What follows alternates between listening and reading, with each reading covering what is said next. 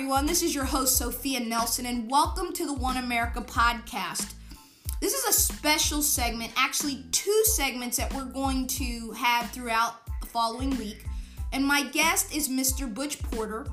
Butch is the founder of InDead. Uh, it is an alternative to homeschooling and private schools in the form of micro schools and nano schools. You can already tell he's really smart, right? Butch holds a degree from Louisiana State University in physics and astronomy in his undergrad and an MBA from USC. Uh, but what I love about Butch is uh, he's an American conservative. He's definitely to the right of my center. But uh, I was a guest on his podcast, Rules of the Game, and I really enjoyed the dialogue that we had. And we were able to do it at Dodona Manor here in Leesburg, Virginia, which is the home of uh, General George C. Marshall, uh, who is in the A Pluribus One book, as you know, featured as one of the great Americans who I believe helped to make this great country what it is. And so I'm looking forward to our conversation. In this first segment, we are going to talk about the 2020 election from the standpoint of the Trump voter. Butch did not vote for President Trump in 2016, but he did vote for him in 2020, which is something I personally find fascinating. And I want to know more about how he evolved from that place to this place. I want to hear about the Trump voter. I want to hear about why people supported this president, why 73 million, 74 million almost voters uh, voted for President Trump in the second round. So, uh, Butch, welcome to the show. And yes, I hit record this time. We're recording. Excellent. Well, uh, glad to be here. Thanks for having me. So let me ask you the first question. Again, fascinating to me that you were not a Trump supporter in 2016, but you did vote for him in 2020. Why don't you set the table for us and, and help me understand how you got from A to B? Well, I'm happy to do that. I don't think it's quite as important as as uh, why the 74 million people. I'm not normal, right? I mean, yeah, the way I vote for president may not be uh, representative. Uh, so but for me, uh, I didn't. I felt like he was a risk in, in 2016. You say America conservative. One of the unique things about American conservatism is that it is very serious about limited government, right? And yeah. so uh, Trump was not. Trump was probably one of the least limited government presidents uh, in our lifetime. Um, one of the least, in other words, less limited than the one before, than the one before, than the one before. They've all gotten a little more aggressive from an executive overreach standpoint. So I wasn't a fan of his, and I was very vocal about it. And so I didn't make a lot of friends on the right for that. They felt like it was too much of a risk for Hillary Clinton to become president, et cetera, et cetera.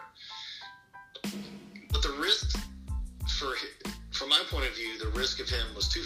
One was an overarching risk that he would be a little more um, totalitarian, if you will, than than my taste, but also that he would be a threat to, um, you know, what I would consider the limited government movement. In other words, the whole, uh, you know, trying to reduce the size and scope of the federal government is something that American conservatives have been fighting for for a long time, somewhat unsuccessfully. Right. So I felt he was a real threat to that because if the only party that holds that limited government mandate is no longer holding it, then there isn't any. So the short version, and we have limited time. So the short version is that that risk. I mean, that damage has already been done. Like the damage he's done to the Republican Party is not is I don't I don't think gonna go away anytime soon. And I looked at the other side of the aisle and I didn't see anything that would convince me that um, that they would you know that they would do any better on any of those fronts. And if you add to that the peace deals in the Middle East, uh, reduction of the uh, corporate income tax to 21%, which was, you know, even Barack Obama said that was something we needed to do, but he didn't, wasn't able to do it. Um, and many other things. Uh, three good Supreme Court uh, justice appointees, uh, from my point of view. I felt like it didn't make a lot of sense, you know, not to not to vote for him again. That we had those two choices. There was no third choice emerging. Mm.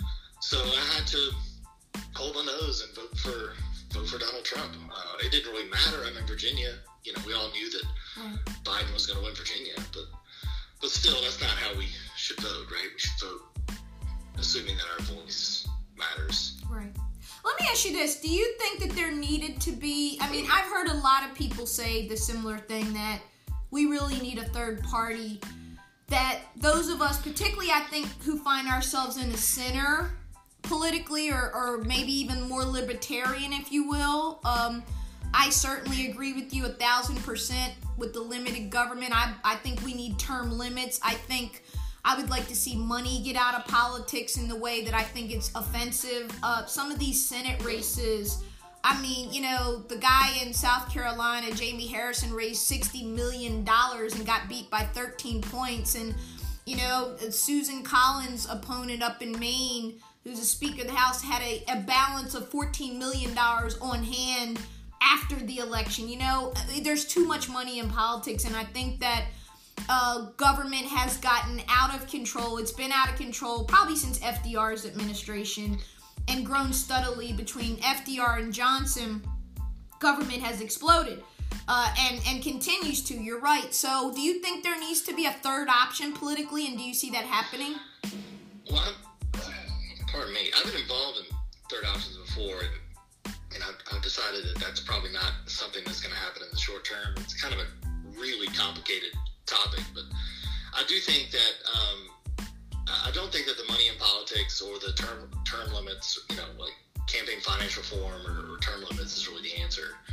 Uh, I think, and this is the short version. I think the the answer is that states need to step up and start asserting authority again. Right? I think states need to stop taking federal money for everything uh, and start. Um, taking charge of the things that it, that are not the purview of the federal government. Um, I mean, I've always said that the first the first state that turns down Medicaid money is going to be where I move. Um, Good luck with that one. And I know that's that's crazy, and it sounds, you know, sounds heartless and cruel and crazy, but and, and impossible. Uh, but the truth is, there are things that the federal government really shouldn't be doing. Uh, and states are better equipped and they have better tools. Look at look at what's happening with with the uh, with coronavirus, right? We've discovered, much to our to my joy and surprise, um, that the federal government, when it comes to healthcare, really and, and even public safety, doesn't really have the ultimate authority. The ultimate authority is with with governors and and and, and in conjunction with that, I agree. Uh, mayors and county executives. That's who's in charge when it comes to, you know, the big things. Um, short of a, you know, a military invasion, that's the that's the reality. And I'm not sure that's a bad thing. I think that's a good thing. I think you find out who your, you know, if your governor is dumb, you find out. If your mayor is dumb, you find out. uh, and we found out this year there's, there's a lot of dumb governors and mayors and a lot of power hungry governors and mayors. Uh, and I haven't seen any of that sort of aggression during the pandemic, at least related to the pandemic, from the White House. I've seen it from governors' mansions. So I'm not, and I think that's a good thing. I think that there's we have these 50 labs that we can, you know, we can experiment with, and I think we've, when you say from FDR to FDR to who, it, it exploded LBJ, it exploded. Yeah. I mean, yeah. through LBJ. Yes, you're right. That but that is is you know very much um, a function of taking power away from people and states. So right. that's so let's unpack that because that's a good lead into where I want to go next. Look, if we look at the uh, final polls and the election results, we know that Republicans in the House did a lot better than they were expected to do. They gained seats. And I think there's what, like a 20 different seat margin now. So Nancy Pelosi's power shrunk uh, a lot. Uh, there will be a tight margin in the House of Representatives, and there will be an exceptionally tight margin in the Senate. If the Democrats win in Georgia, it'll be 50 50 with Kamala Harris being a very powerful vice president, casting deciding votes all the time. And if not, it'll be a 52, uh, I guess, what, 48 or 51? 51, 40 something because of the special election in Arizona. And uh, mm, the astronaut Mark Kelly has already been sworn in, taking John McCain's old seat. So you're looking at divided government, but what I love about that is that that means that the, the guys, the blue dog Democrats, and the moderate or, or centrist Republicans can get together in both instances and basically run run the yard, right? Because they'll be able to build the coalition. Yeah, I, I think that might have been true a few years ago. Uh, the blue dog Democrat is is an endangered species. True, I think there's, true. I think uh, I think there's more, you know, black uh, African rhinos uh, in Toledo than there are. Um, I'm just I was trying to think of a uh, of a uh, very rare uh, animal, uh, and that's. In other words, you're saying there's you, you'd have a better chance of spotting a, a a wild zebra creature in Toledo, Ohio, than you would of getting one Sure. of those. Right, right. I want to make sure I clean that up for you. I don't want people to hear what you said wrong. Well, the, yeah, I know. I got you. Well, the point is, there's no, there, there's no, there's no blue dog Democrats left. The last Abigail pro-life Spanberger here in Virginia, right, would be considered one. What's that? I, I think Abigail Spanberger here in Virginia would be considered one. Yeah, maybe. I, I'm not sure. I think the I think the bar has been moved over a little bit. Well, let's stick that with the, that. The last, Go I know that the last pro-life Democrat just got beat Right. uh, in so the primary. right, and I also think there aren't very many pro-choice Republicans left. So so let's stick with that and let's Sure, go. no, that's true. Yeah, so I think that I was talking to a good friend of mine who's been on this podcast, Rachel Pearson, who's the uh, founder of Engage for Women, and she said to me, we talked about this, she said, You know, Sophia, for the first time, the Republican Party, like 20 years ago, had 40, 50 um, Republicans who were pro pro choice in the Senate and the House. She said, and now there are none. And and the same is true as you're saying for the Democrats, where there used to be some pro life Democrats, and there are none. So Yeah, and just to be clear, I'm not saying that the, the abortion issue is the singular issue. Oh no no no no! I don't. I, I don't It's think you are right. No no, I was just Yeah, making the point where I want to go next, is which is that we're very polarized. So what I want you to help my audience understand is, like I said, if you look at this past cycle, Republicans did better, and they're attributing that to a couple things. Uh, the messaging from the Republicans was very focused that socialism was used a lot as a word. Um, criminal justice and safety from the standpoint of the Democrats saying defund the police, and that really, I think, was ridiculous from the outset and backfired on them. Barack Obama, President Obama, has been very vocal about that from day one and now, and he's taken a lot of heat, but he's right on this. That's just a dumb thing to say. That's a losing proposition. And, and so I want to talk about those two things from your vantage point as someone that voted for Trump this time and help us understand how that message resonated. Did it resonate with you? Um, and do you understand why it might have resonated with others? Okay, which message? You mean message from the Trump administration? No, no, the the social the socialism, the, the what was used. The Republicans really ran on the Democrats are going to bring you Oh, socialism. Okay, okay. Well, I don't. All right, so that's a that's an interesting question. I, I don't know that anybody's messaging really really made a difference to me. Right. Uh, I do think it, it does make a difference in general. Um, we can parse about what socialism means till doomsday, uh, and I, I just I know that people overuse the term, um, but it's usually because it's the, the left has trouble deciding how it wants to treat it, and since it doesn't know how it wants to treat the term, then it gives Republicans a uh, a tool of leverage Yeah. to use it against them. So Right. let me put it to you this way: if you if you in the same breath say that of course Joe Biden doesn't want socialism, how dare you say that? And then like like literally in the same sentence say socialism really isn't that bad as long as it's done just a little bit, you know, Right. blah blah blah. Right. Then that that really you can't that's untenable. So Mm-hmm. either the left, and I, I do put a lot of responsibility on the way the left messages, uh, and I think there's a there's a tendency there's this, there's this Republicans pounce concept in modern media, where if Democrats do something really stupid, then Republicans are accused of pouncing on it instead of focusing on the stupid thing the Democrats do, and so uh, which is a lot of fun. I mean, it's Republicans pounce or Republicans seize. It's one of the most common headlines in modern modern politics because they don't want to talk about the dumb thing that was done. they want to talk about how the Republicans are shamelessly taking advantage of it, right? Right. So in the case of socialism, what you have is Republicans are shamelessly and rightly and properly taking advantage of the fact that the left doesn't know know what to do with the democratic socialist, you know, AOC squad types, because everybody knows, including Miss Spanberger, that that dog is not going to hunt. Right. Can get into. She said that, in fact, uh, as you know, she was overheard on a recording railing with that Blue Dog Caucus, the, the what's left of them.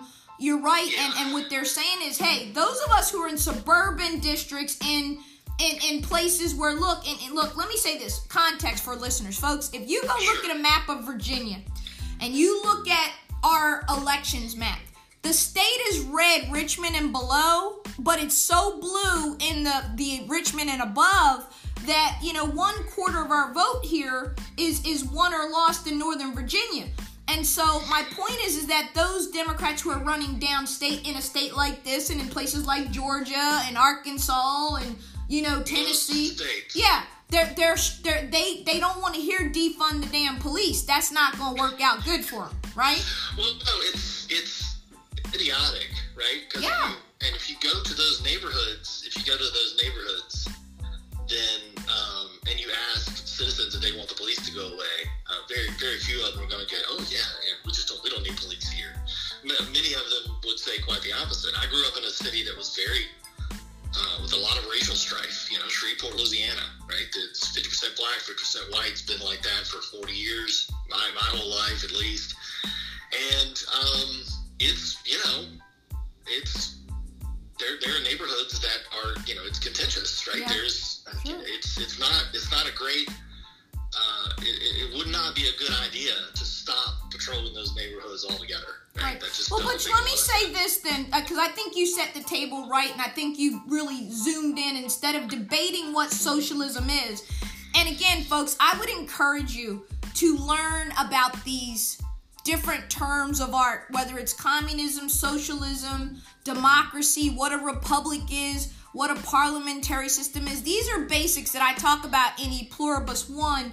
And I, I really think there are a lot of good books out there. There's a lot of good podcasts. There's a lot of good stuff that you can read that doesn't have a political slant to it. It's just going to give you the base definitions. And I think that, but you're right, that we can debate that. But what you said, I think, is profound, and I want to amplify this, which is that you're saying that it's really a messaging issue and that the Democrats have fumbled this thing with defund the police and Medicare and and and uh, you know the healthcare debate or, or or or canceling student debt, whatever it is, and the Republicans have simply seized on it. Is that what I heard you say? Well, well, no, I wouldn't say that that's the real message here. I would say that that's what that's what the media wants everyone to believe, and uh, there is obviously an element of truth to it. I'm just I'm talking about the politics, right? But Right. the truth is that there's a there's a philosophy problem. There's a there's an there's an idea problem, right? I mean, Break that down, please. What's that? break that down. I want to get to the get to. What I want to know and what everybody wants to know is why did the socialism thing stick? And I want to know what's in the mind of a Trump voter since you were one, given all his issues, all his drama. What would possess anybody to vote for him? I'm asking it because I Well, want to know. well, this is two. That is two separate issues, right? All right, So we'll break them down. Okay, so first, let me stay on the socialism thing. With the AOCs of the world, I mean, she's a prominent member of the Democrat Socialists of America. Okay, so go to the website and and find out what they believe. It is socialism. I mean, they, they are fans of socialism. They do say that they don't want to take take away private property yet hmm. like literally yet. Like right now, we're gonna we're gonna we're okay with private property, but eventually, let's be serious. Obviously, that's gonna go away too. That's the kind of mindset that the squad and the progressive left have in the Democratic Party. Look, we've been here for years about how how right wing the Republican Party has become. There is some truth to that, but the voice of progressive leftists on the Democrat side is is very very loud now. Right? It's one of the reasons why the um, the primary was so weird is because you know everybody had to, had to go left like hard left. Um, you know, Warren wasn't always hard left. She became that way through the course of the campaign. You know, much like um, four years ago, Ted Cruz went hard, you know, hard to the, uh, you know, evangelical Christian right because that's what he needed to get. He didn't get it. So the point is, is that socialism as a term is something to your point that most people don't really understand and they abuse it. And I mean everybody, like left, right, middle, indifferent, everybody abuses the term. And so once once it becomes an undefinable term, the politicos are going to use it however they see fit. Hmm. And so, but I think the problem is not that Republicans took advantage or pounced or seized, but that, but that the Democrats don't have a clear message on the limiting, the limiting principles of their policies. They don't have a limiting principle. What is the point past which the government can no longer make decisions on a certain issue? Stop there for a minute. Just pause because sure. I like that. So, so folks, listen. This is important stuff. You need to be paying attention. That's why I wanted to have this dialogue. Listen, you all know where I am. I'm a center. I'm a center. Definitely lean a little right on some issues. I lean a little center left. I'm a woman of color. Of course, there are going to be issues for me that will be untenable for me in the current landscape of the Republican Party, but that's another podcast for another day. Having said that, he makes a very important point that I think we need to hear because I think that the assumption right now, Butch, and I don't like this, is that the 74 million people who voted for President Donald Trump are somehow racist, anarchists, uh, you know, just every negative word you can think of. And, and I don't think that's fair and I don't think that's true. I think that you have a lot of his voters who may fit into this category, like we talked about, of extreme. You know, they want to embrace Confederate flags and all that kind of stuff. Okay, put them kind of in a corner. But I think most people probably fell with exactly what you're breaking apart, which is this notion that there's real fear, right? And I want you to help me with this and help my listeners. There's real fear on the part of tens of millions of Americans in this country that the government has gotten too big, too out of control, and they're coming for your stuff. Is that really what this breaks down to? No, I don't think it's a fear of the size of government. If that was the case, it would have nominated virtually anyone else than Donald Trump. I, I wish that was the fear. I wish that was it. Uh, that's not it. Well, that's my fear. Take, but anyway, go ahead. Well, it'll it'll take the second segment to, to parse into a lot of what you said there. But but for now, what I want to t- say is that let me let me introduce it, and then we'll have to finish. Okay, no, go ahead. We're, we're going. You, you got some time. Go ahead. Okay, so yeah, I can only introduce this topic, so it's going to take the second segment to, to parse it all out, and it's gonna and it may not you may not like it, but I'm just it's going to be fun. I promise. Um, so if if your listeners have watched the movie Brexit, uh, there's a, it's an HBO show I encourage anybody who has HBO to watch the movie Brexit. Benedict Cumberbatch plays the uh, the campaign director yes, yes. for the Brexit campaign, right? Mm-hmm. For the the Leave campaign. I think they called it the Leave campaign. Yes. So there's a Leave campaign or a Remain campaign. Have you seen it, Sophia? I have. I thought it was outstanding, actually. Go ahead. Okay, there's a scene. This is good. Thank God. That helps a lot. So there's a scene in the movie where the Remain campaign uh, uh, director, I can't remember the guy's name. He is there's this focus group of of you know voters, British voters that they have. It's like six or seven of them. There's a woman of color. There's there's a uh, man of color. There's an older white guy. There's a middle-aged uh, white lady, and there's a couple other people, an immigrant from you know Asia or something. And this is very diverse group. Okay, mm-hmm. and so they're having this thing. This, this focus group, and at some point, the Remain campaign breaks all the rules and goes in and starts trying to you know, to, to give them his truth, right? Mm-hmm. To go ahead and you know, explain to them what's, what's really true. Mm-hmm. And at some point, one of the, I think that the, one of the immigrant voters turns to, um, turns to the white lady and says something dismissive, something. Right, I remember what you're talking about. It okay. was, it, so yeah, she, definitely, yes, I remember. Com- she completely and totally loses her stuff. Yep, right? she did. I mean, just loses it, and she says over and over again, "Don't I have a voice? Don't I? Don't I matter? Don't I matter?" Or something like that. It's a powerful scene. But the most Yes. important part to remember is the scene after where he's monologuing. I mean, he's talking to his staff member or whatever for the sake of the of the movie, but he's, it's really a monologue where he's explaining where all that came from. And what's amazing about that interchange, about that that monologue, is that he obviously has no freaking idea where it came from. And it's obvious that the producers of the movie have no freaking idea where it came from. They assume that it's some, you know, it's 20, 30 years of racist indoctrination from the evil forces that blah, blah, blah, blah. Right. And that's not actually, I'm, I'm sure there's some of that, of course there is, but there's not, that's not really the problem here. And it's a very, and it was, a, it hit me in the face, you know, like a wet squirrel, that, it, it, that, that's the problem here, is that people are making assumptions about how people um, decide things and what, how they really feel about things. And, and, and a lot of it is, a lot of it is at, at the very least um, a lack of respect, and at at its worst, and very commonly uh, dehumanizing.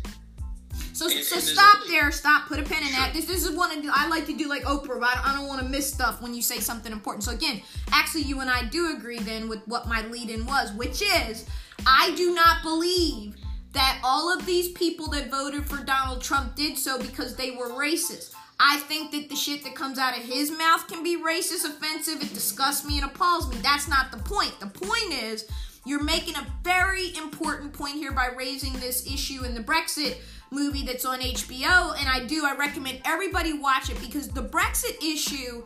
I think I think we're close to being in some. We're we're not a part of the European Union, right? So we don't have that. Um, how do I want to say this? Because we're the United States of America, we, we're not a part of that. We're not a conglomerate of of countries, and you could argue NATO and some of the other things we're part of, but that's different. Those are strategic alliances. But the whole issue with Britain, and I agree with the whole Brexit issue, by the way, I'm probably in the minority on that, but I actually agree because I think that what's important is that um, you have they want their own sovereignty. And what I hear you saying, Butch, as a Trump 2020 voter, but more as a American conservative, is the states need to step up. The federal government intrudes in places it doesn't belong. It's overtaken too much. The the founders' vision for this country was the 10th Amendment, right? Those powers not expressly reserved to the federal government are hereby reserved to the states. That's all the 10th Amendment says. Go ahead. Okay, just to be clear, that's my position as American conservative. I, I don't think that's necessarily the overriding issue with most Trump voters. Okay, what do you think that is here. quickly because we, we're running out of time in this segment. But go ahead and tell us, help us if you can into the mind of the Trump voter because I think you set the table well with this dialogue here. I, and I think it'll have to carry over. Okay, that's fine. But the issue is that I think that the average Trump voter ha- has been it's sort of circular in a way, and so you have to pick your point. But they've been accused of being racist and even privileged for the for uh, you know how many years? I mean, how long is that? Look, I've been I've been hearing this my entire life, like my entire life. So one of the funniest things, and it's Hearing not what? funny, funny, What have you heard? hearing hearing that we finally need to have a conversation about race and racism and that um, and that people uh,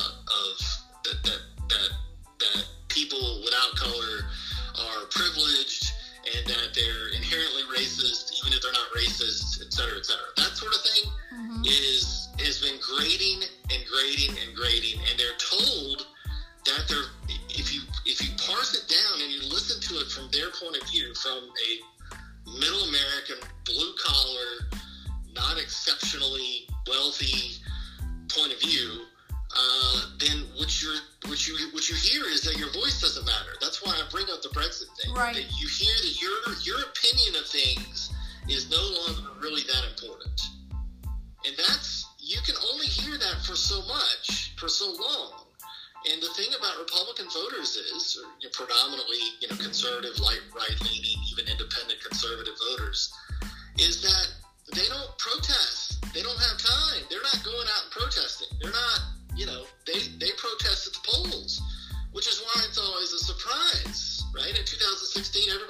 shocked that all these people voted for Trump. They're shocked again that five extra million people voted for Trump because they don't go out and protest. They just say, okay, fine. All right, I'll tell you who I'm voting for. And that's and they go vote. I That's think this is so important, and I Yeah. really, I agree with you. Um, intellectually, you know, as a professor and intellectual, as you're a well-educated man, I'm a well-educated woman. We can sit around with our coffee or with our drinks, and we can, you know, we sit in our ivory towers. Let's be honest. But you're right. I grew up very working class, maybe a little bit lower than that. I mean, you know, we're, my grandmom didn't even have a, a bathroom in her house up until like, I think the 1970s. You know, and it's a, you know, had chickens, and I, so I grew up kind of a country girl, and my dad was in the military, and and you know, as an African American family, you know, in the 70s, uh, I feel, I feel privileged that I didn't grow up like my grandparents did during Jim Crow, right? Or my parents. So I'm the first generation of which I'm older than you, but you know, we're we're a part of I'm a Gen Xer. Uh, we're we're a part of that generation where we're really the first test case generation, and I want to wrap this first segment. We'll get into the second one, but we're we're really a part of that first test case post civil rights generation, right? And you're right. You make a good point. We've been talking about talking about this forever. When are we going to get down to actually talking about it? And not, and I want to really say this to my black listeners. Hear me, hear me on this. This is important because I've said this many times. A dialogue and a conversation has to be two or more people actually having a conversation. It can't be me talking or me yelling and the other person's not able to speak or be heard. And I have talked to many uh, white friends, neighbors, family members who, when they're being honest, as you were just honest, say, I just really feel like I can't say anything because if I say something, I'm going to be called a racist. And I don't like that. And I think that's awful. And particularly, I'm going to go back to this, which is the term racism. Go look it up, folks. Part of what's happening here, Butch, you hit on this earlier. The media plays us off of each other. I say this as a prominent member of the media. They play us off of each other because it, it, it helps with ratings, it helps with money, it helps with all those things. And racism is a, a term that's so loaded, just like socialism, that if you don't understand it, you, you don't even know what you're talking about. But you have any thoughts on that as we wrap this first part? Yeah, no, I do. I uh, one of the things that Great Conversations does, uh, we do it on Facebook and on our website, uh, is definitions of terms. We don't have discussions on the internet. We just have uh, we just have definitions, right? And so the first one we did was liberal, and then we did one on politics, and number three was racism, and that was obviously one of the more. Um, uh, you know, one of the more active uh, Mhm. discussions we had on the definition of racism. What does it actually mean? And I think just like socialism, just like capitalism, just like that was the last one.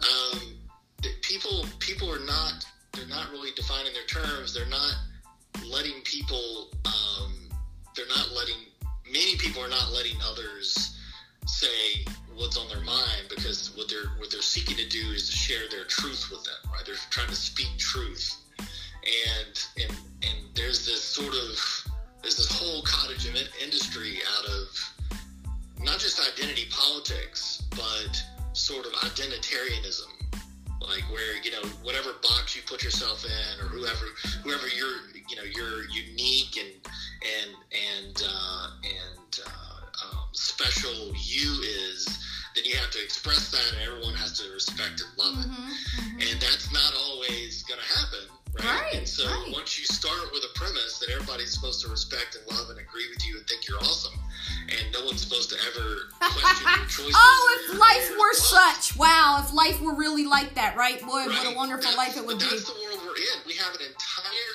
like I said, a cottage industry around identitarianism. That's And absolutely like true. I said, it's only half the politics. The other half is cultural, and it makes it. It's a form of narcissism, which I think is is is making it harder for people to have conversations. Because if I disagree with you, then I'm just questioning your I'm questioning your identity, which is not the way disagreements work. Absolutely. So, folks, here's what we're going to do. We're going to wrap the first part of this conversation, which is, I know this is going to be a hot one, so I'm excited about it. But I'm gonna wrap this, and then we're gonna pick up with a part two segment, and I'll have these running. You know, we'll do the first part, and then we'll do the second part, so you can have them available. And then, of course, as always, the social media team's gonna put up clips and teasers. So I think we'll probably do this as Mondays uh, podcast instead of uh, our normal Saturday segment because this is just going to be too long and I want to make sure I give this a lot of exposure because I really like the dialogue. So we're going to end part one and then we're going to come back and we'll have part two. So come back and join us in a few moments. Thank you.